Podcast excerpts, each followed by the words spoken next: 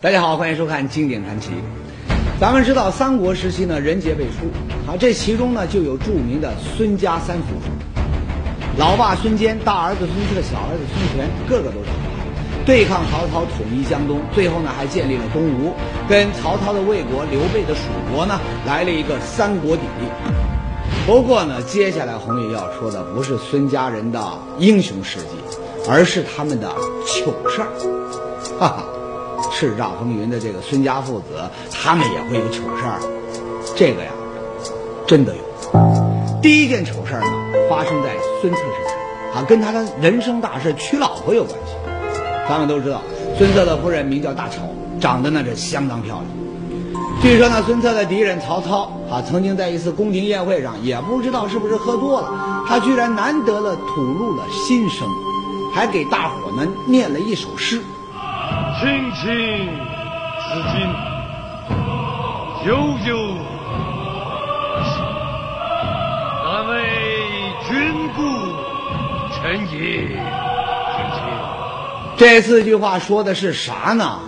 翻译过来的意思是：那位穿着青色衣服的美女啊，你那靓丽的身影已经深深的萦绕在我的心间。就是为了你的缘故，我今天才会兴致不高，不想说话。哎，穿青色衣服的美女是哪位呀？您来看，就是她，大乔。说起来呢，孙策和老曹那不仅是政敌，还是情敌。不过呢，虽然在争美女这件事情上，孙策笑到了最后，可为了抱得美人归，他也出了糗，受了气。为啥呢？就因为这位大乔可不仅是长得好，他的家族乔家在当地呢，那也有钱有势。那么按照咱们现在的说法，这个大乔她就是一个标准的白富美。那么按照咱们现在的标准，大乔的另一半那肯定得是一个门当户对的高富帅。可是孙策虽然人长得帅，号称闭眼小霸王，事业呢也很成功，打下了。东吴的大好基业，可偏偏就在钱上把孙策呀给难住了，因为孙策把他们家不多的那几个钱儿啊，一股脑花在了军队上，以至于都拿不出像样的聘礼来。据说呢，为了钱的事儿，孙策呢没少被这个乔家人数落，甚至呢，在大乔嫁给他之后呢，只要一回娘家，孙策都觉得这个脸上无光，抬不起头来做人。那您说这事儿够糗了？结果没过几年，孙策的老弟孙权，哎，又出了一件更糗的事。这次是为啥事儿呢？这次啊，跟两兄弟的老爹孙坚有关系。孙坚死得早，以前呢，孙权忙着打天下，也没有好好的办理老爹的后事。不过呢，等孙权当上了皇帝，他也就有想法了，想给老爹呢修座庙，随时呢可以过去祭奠。可是，糗在糗在这里。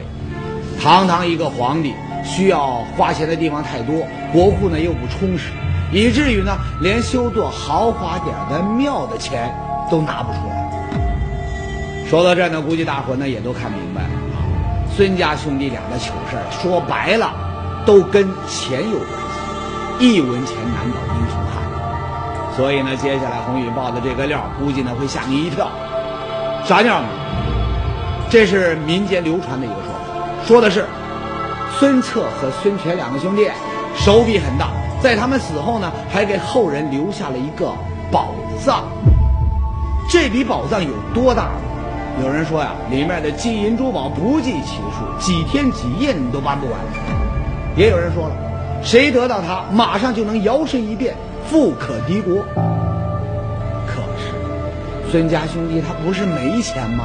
还先后为钱栽了两次跟头。那这个留下的宝藏的说法究竟是从哪来的呢？要说清楚这事儿，咱们得花点时间来讲讲宝藏的来路。人们公认，天底下可以让人一夜暴富的啊，除了买彩票中大奖，那就只有去挖宝。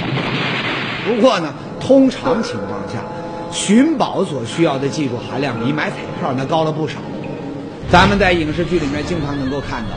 一旦有了藏宝图的消息，各路高手那都会冒头，啊，为了争抢藏宝图，大打出手，血流成河。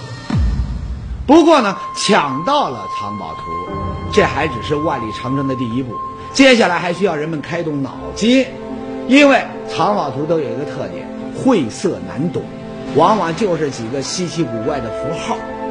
那么这种情况下，您要是不能够上知天文下知地理，估计呀，有宝图您都看不懂。比如说这份藏宝图，上面仅仅画了几根线条。那不懂地理的人，估计连宝藏的这个门都摸不到。再比如，这个神秘的万字符啊，是佛教里那么一种符号，而这个八剑向心的图案，它是天地会分舵的标那有人说了，两个符号加在一起，就藏着天地会宝藏的秘密。可是，脑子不好使，他能看透这里面的玄机？所以，寻宝这件事儿不简单，要有脑。那么，说回孙家兄弟留给后人的宝藏，他是怎么被人发现的呢？据说呀，是在无意中被一个有脑子的聪明人给发现。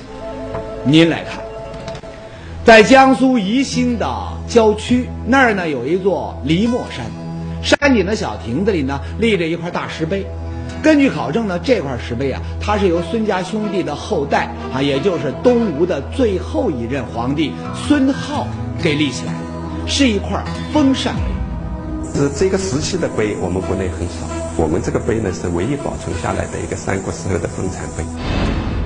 所谓封禅，那就是告诉老天啊，咱孙浩今天当上皇帝了。为啥能当上皇帝呢？原因有这么几点几点。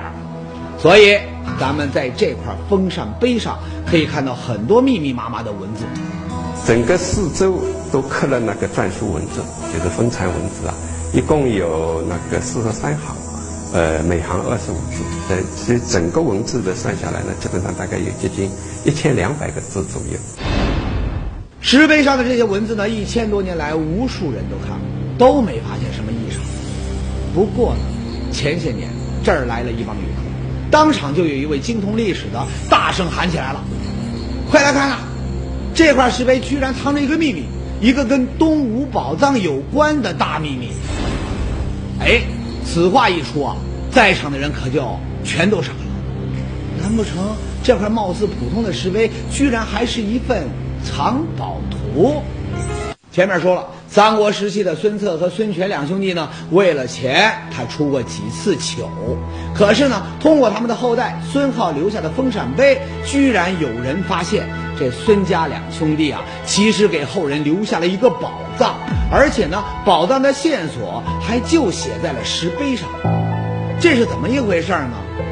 咱们先来看看石碑上面写了什么。石碑的上面写的是孙浩能当皇帝的原因，啥原因呢？天降祥瑞，那一年东吴境内出现了不少的好兆头，其中的一个兆头说的是宜兴这儿有一座山，无缘无故的自己裂开了，露出了一个宽达十丈的石室。石室也就是山洞，这就给了人们灵感。要知道，山洞从古至今可都是埋藏宝藏的好地方。看过武侠片的人都知道。书里的主角，好，例如《倚天屠龙》中的这个张无忌，一开始呢，往往呢都是弱者，不过呢，他们会因为各种各样的原因进入一个不为人知的山洞，接下来呢，就会在这个山洞里面找到宝藏，或者是金银财宝，或者是灵丹妙药、武功秘籍。等他们从洞里面出来，哎，立马就能成为名动江湖的大高手。当然。光凭这一点呢，你就说孙家人有宝藏在山洞里面，那是瞎扯。不过呢，再加上另外一个传说，那就有点靠谱。这是个啥传说呢？说的是，同样是在宜兴这里有一个名叫竹海村的这个小村子，很多年前呢，有一个村民在无意中获得了一样东西。我们的山沟里发洪水嘛，冲出来一个磨磨盘，磨盘上有这个字。什么的书上写了呢？有十八稿，这个山沟里面，真正发现呢，人家就采没采到，就是没挖到。按照村民的说法呢，发现木牌的这个人呢，和十八窖宝藏他没缘分，他怎么找都没找到。反而是另外有一个人，人家呢没刻意去找，就是顺手做了一件好事儿，哎，居然就得到了其中的一窖宝藏。有一个人，他赶了一个牲口，上街回来，这个牲口把一块沙把去铲了起来了，他又把块沙把伸入人就是削下，削下之后呢，一看里头有个发现了个金银财宝，哎，这就是缘分。可是木牌上写的是十八窖宝藏，村民得到了一窖，那剩下的十七窖去哪了呢？有人推测，记载宝藏的木牌是发洪水从这个山沟里面冲出来的，那么很可能剩下的那些宝藏就在宜兴附近的某个山洞。那你想啊，传说中的十八窖宝藏跟山洞有关，那么在孙浩留下来的这个封禅碑里面也提到了山洞。两者呢都在宜兴市的附近，那么，是不是有可能这十八窖宝藏就是这个孙家人留下来的东吴宝藏？哈哈，这说法呀听起来挺有道理，可是呢似乎有一个漏洞，因为咱们知道历来的宝藏传说，它都有出处，比如说闯王宝藏。那是当年李自成被清军打败逃出北京城之前洗劫明皇宫，哎，流传下来的宝藏。又比如大西国这个宝藏，那是张献忠征战多年抢夺了很多的士绅官吏积攒下来的财富。还有像什么石达开宝藏、秦始皇宝藏，几乎所有的宝藏都有来源。可这孙浩呢？咱们已经说过呀，在他祖辈上，孙策、孙权他都没什么钱，哪有宝藏可留呢？哎，这个问题啊，咱们还得请专家来解答。那专家是怎么说的呢？他们说呀，没错，早年间孙家人确实没有什么钱，不过呢，风水轮流转，过了一段时间呢，他们突然就有钱了。怎么回事呢？那还得说到孙权给这个父亲修庙那件事。话说当时孙权钱少，修不起父亲孙坚的庙。他就向这个全国下发了一个诏书，命令各地修建孙坚庙。哎，这可是一个拍马屁的好机会啊！诏令一出，那自然是举国响应，各地的官员政客无不各显神通啊，争先恐后的开始行动起来。这里面呢，哎，就有一个长沙的官员，他也接到了诏书，那自然不敢怠慢呢，也想乘此机会拍拍主子的马屁呀。不过呢。当时的长沙可不像今天那么繁华，只不过是一个穷乡僻壤。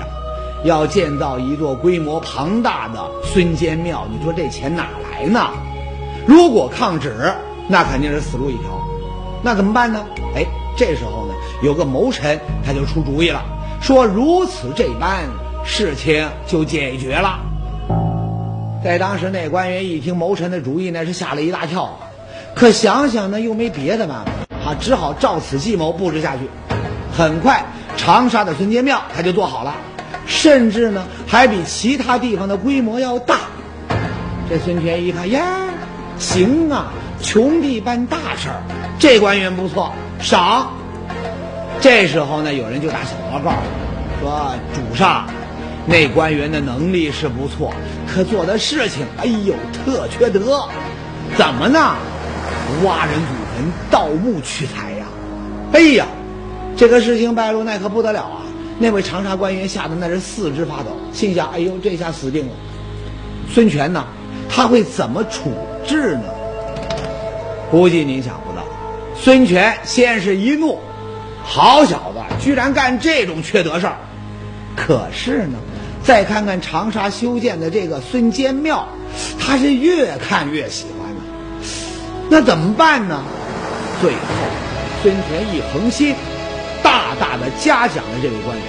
这还没完，他还一不做二不休，下令全东吴的官兵在都城建业的郊外给他好好的搜，一个坟墓都不要放过。当那些从坟墓当中被挖出来的奇珍异宝源源不断的运往宫廷的时候，孙权那是惊喜万分，精神大振。干脆决定将盗墓进行到底，命令一班官员去查阅史书，专门负责查找那些王公大墓。就这样，由孙权亲自坐镇，在东吴全境掀起了一场声势浩大的盗墓运动，几乎所有的大墓剧种都被挖掘。哈哈，您肯定想不到吧？孙权的致富法门呢，居然是一个盗墓曲。反正啊，就凭盗墓的这个手段，孙权他来了一个咸鱼大翻身，从捉襟见肘的穷帝王，瞬间就变成了一个最有钱的帝王之一。这些财宝，他一个人肯定花不完。那么，最后他都到哪去了呢？按照咱们中国的老传统，这些财宝如果孙权没有带进坟墓的话，那就应该是留给他的子孙们。可是，怪就怪在这里，几百年后，擅长挖别人坟墓的孙权，他自个儿的墓呢也被人盗了。这一次呢，小贼们并没有找到多少财宝。不仅如此，到了后来呢，孙权的子孙们的墓呢也纷纷被盗，可是都没看到财宝的踪迹。有人说，孙权的最后一个子孙东吴的末代帝王孙皓，他不是投降了西晋吗？会不会这笔庞大的财富最后落到了西晋皇帝的手里呢？哎，告诉你，没有，因为传说中啊，在孙皓投降以后呢，西晋的帝王遍寻财宝不着，还曾经大发雷霆，从此呢没给过这个孙皓好脸色，所以啊，没过几年，孙皓就郁郁寡欢。病死。打这开始，孙权留下来的东吴宝藏呢，就成了一个不解之谜，也成了数百年来人们争相寻找的目标。等到有人看出了这个风扇杯里的玄机，又听说了十八窖财宝的故事，这才锁定了东吴宝藏的去向。他们认为，这些宝藏就在竹海村附近的大山里，在某个山洞静静的躺着。不过呢，究竟是在哪个山洞？哈哈，这又需要咱们来开动脑筋了。前面呢，咱们说了，从风扇碑上的内容来看呢，东吴宝藏那应该就藏在宜兴的竹海村附近，在某个山洞里。可是，宜兴地处江苏南端，分别与浙江、安徽两省接壤，是典型的鸡鸣三省之地。那么，在绵延的群山中，散落着无数的山洞。传说中的东吴宝藏究竟是在哪个洞里面呢？哎，说到这个呢，咱们得好好的感谢古人，他们呢也不缺聪明的人，早就从风扇碑看出了东吴宝藏的秘密，甚至呢，他们还帮咱们踩了点儿，做了不少的前期工作。您来看，这个规模很大的山洞，名叫张公洞，洞里的石壁上呢刻着不少栩栩如生的人物肖像。按照专家的说法呢，画中的人物呢分别是道教中的四大真人：老子。庄子、列子和耕桑子，四个人都是道教里面最高的领袖人物。那么这些画是在哪一年刻上去的呢？在这个世界上呢，我们都进行了请了专家在考证，结果呢没有办法考证出它的真正的年份，因为呢从它的古画分析下来呢，它的历史是非常长，但是呢上面没有落款，所以没有办法再论证它的出于哪一个年代。这些画尽管确定不了年代，不过呢，专家说了，绝对是道教的教徒刻上去的。而在古代，道教的信徒比很多的老百姓的文化程度都要高，所以很有可能在很久以前，就有一位聪明的道教信徒发现了封禅碑里东吴宝藏的秘密，并且一路找到了张公洞这里。不过呢，从洞里的这个痕迹来看，这位的运气不好，没找到宝藏，白跑。怎么办呢？无奈之下呢，这位教徒呢就在洞里刻上壁画，弘扬弘扬这个道教文化。那么，诱人的东吴宝藏还可能在哪个山洞呢？有人说了，可能在附近的另外一个山洞——善卷洞。为啥这么说呢？这还得说到咱们熟悉的两位古人梁山伯和。祝英台，很多人都知道，西晋时期呢，祝英台女扮男装求学，爱上了同学梁山伯。谁曾想呢，家长们不答应这门亲事，那么让梁山伯呢抑郁而死。祝英台呢在拜祭梁山伯的时候也死了。奇异的是，有人发现，有一天他们合葬墓前，地上突然出现了一个大洞，洞里面飞出了很多的蝴蝶，这就是著名的梁祝爱情。的确，两人的爱情呢很感人。不过呢，爱情不是重点，重点是传说中梁祝俩人化成的蝴蝶是从一个洞里飞出来的。有人说，这个洞应该就是善卷洞。为啥这样说呢？因为善卷洞后面有一座古色古香的院子，这个院子现在呢叫做善泉寺。不过呢，资料显示，在以前这是祝英台生活过的老宅子。《善元诗集》上面啊，他就写了“其无敌所应待骨折，而且善元诗”。齐武帝在建好了善元石的时候，就叫人啊写了一个诗集，就把这个诗集呢就把这句话记下来了。那么这块碑一直保存到什么呢？一直保存到清朝的时候。有人说，梁祝两人的真实经历呢，很有可能是这样的：他们俩人也看到了孙浩留下的封禅碑，知道附近的某个山洞里面有东吴留下的宝藏，所以他们就一起进入了善卷洞探险。很不幸，俩人都死在了里面。那么后人呢，没搞清楚情况，误以为他们是殉情而死，所以呢，才留下了化蝶的假话。哈哈，这说法靠不靠谱呢？宏宇呢不好下定论，您呐自己去判断。不过呢，宏宇知道，现在呢有不少的专家都认为东吴宝藏呢它不在善卷洞里，为此呢他们还不辞辛苦找遍了宜兴这儿的山洞，最后呢大伙不约而同把目光锁定在了一个不知名的小山洞。这个不知名的小山洞呢就在竹海村附近，当地人说呀。记载着十八窖财宝的木牌，就是从这个洞里面挑出来的。在以前，因为传说洞里有怪兽，所以从来没人敢进去。不过这一次啊，专家们已经准备好了，要进洞去寻个究竟了。可能一进坑儿不好下，直接危险。嗯。那怎么着？咱们从从从这边下，还是从这边下？这里安全一点的，这里这里安全。从从这儿下是吧？这里下。行好，那咱们从这儿下。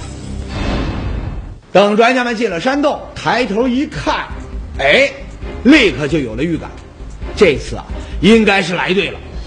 为啥呢？因为在山洞顶部有很多小窟窿。这传说中的宝藏，有没有可能在这样的地方藏着？藏着这种可能性也有可能的。反正反正孔洞挺多的，孔洞挺是吧？嗯。这个呢，像这个洞都可以藏宝的。每个小窟窿，专家们都细细的检查过，很遗憾，没有。不过呢，在检查的过程中，却有人意外的发现了一样东西。哎，这是什么？哎，来来来，看看来。哪个？来来，来来。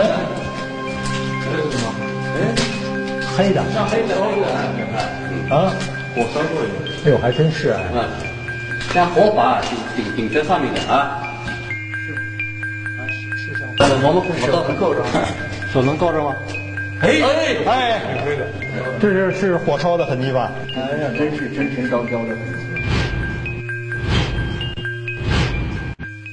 这一下呀，专家们又兴奋了起来。为啥呢？他们认为，洞顶上之所以会有火烧的痕迹。那是因为一千多年前，东吴皇帝孙皓的手下他来过这里，他们呢要用火把照明，借着火光把一箱箱的财宝呢藏进山洞，所以搞不好山洞深处或许真有咱们梦寐以求的东吴宝藏。不过呢，这时候专家们反而更加谨慎了，为啥呢？因为咱们都知道，有宝藏的地方一般都有机关。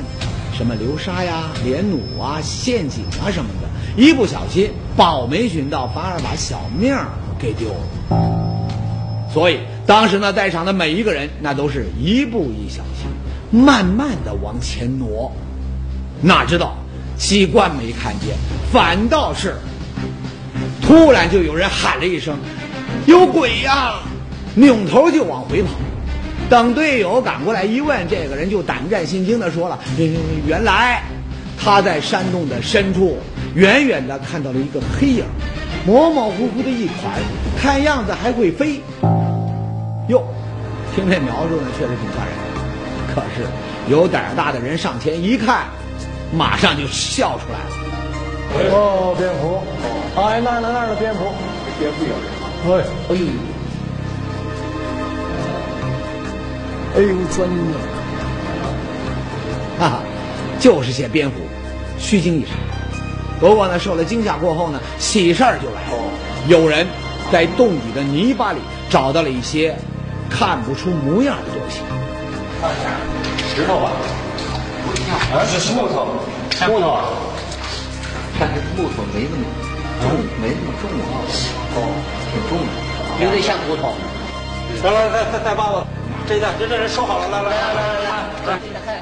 除了这几块难以辨认的东西，山洞里面没找到任何金银财宝，所以出洞以后啊，专家们就直奔检测机构，想看看究竟挖到了什么东西。那么，他们挖到的东西是什么呢？经过检测，其中有几块啊，那是古代的树木在碳化以后形成的木炭；那么另外几块骨头呢，明显那是野兽的骨头。不过呢，从骨头这个大小程度来看呢，不像是现有的任何的一种动物，所以还需要花时间去考证。哈哈，总之，暂时呢，东吴宝藏咱们是看不到。不过呢，专家说了，咱们也不必沮丧。为啥呢？因为那块存在了一千七百多年的东吴风扇碑，它本身呢，就是一件价值连城的宝贝。它是我国现在已知的最早的记载啊地震现象的一个碑。除了研究地震的价值，另一方面，风扇碑上的文字也是咱们现在唯一能够看到的三国时期的书法。我想呢，对于书法爱好者来说，这块碑本身应该已经超过了金银财宝的价值，甚至可以说呢，它就是最大的东吴宝。